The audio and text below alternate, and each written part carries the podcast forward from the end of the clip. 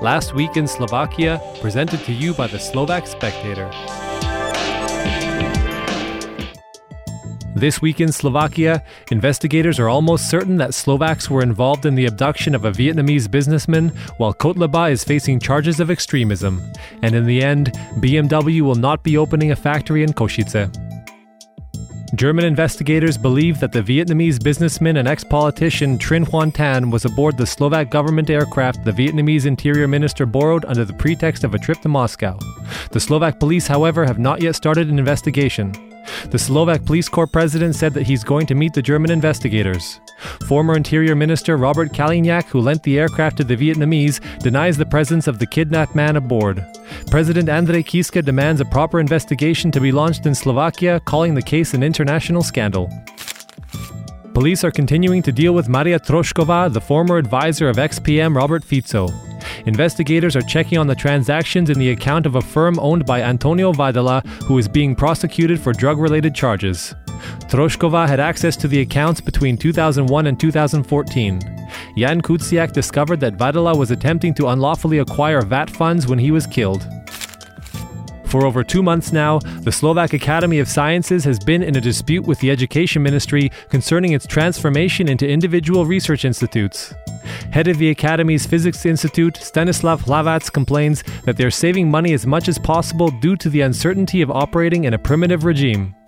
The problem lies in registry, which the ministry has refused to launch, despite the fact that it could have been working for more than a month already. The Slovak Foreign Ministry stated on July 27th that it doesn't recognize the results of the 2014 referendum in Crimea. The Slovak Republic reiterates that it still considers Crimea to be a part of Ukraine.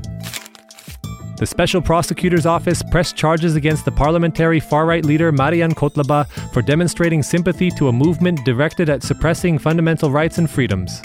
The crime is punishable by up to eight years in prison.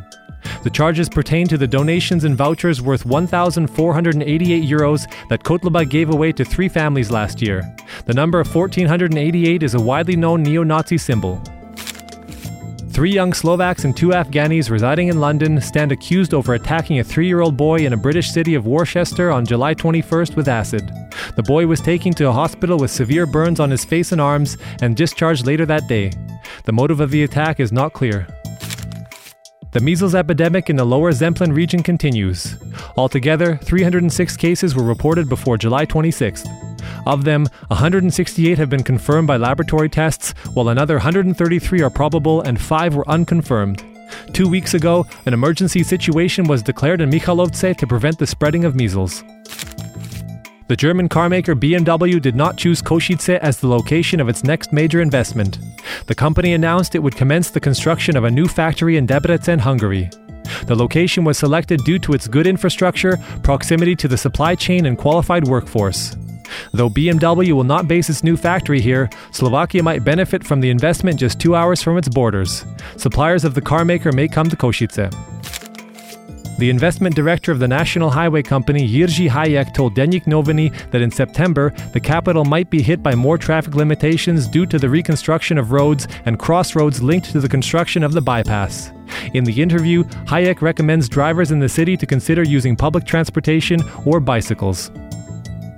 Thanks for listening. For more Slovak news you can trust, go to spectator.sk.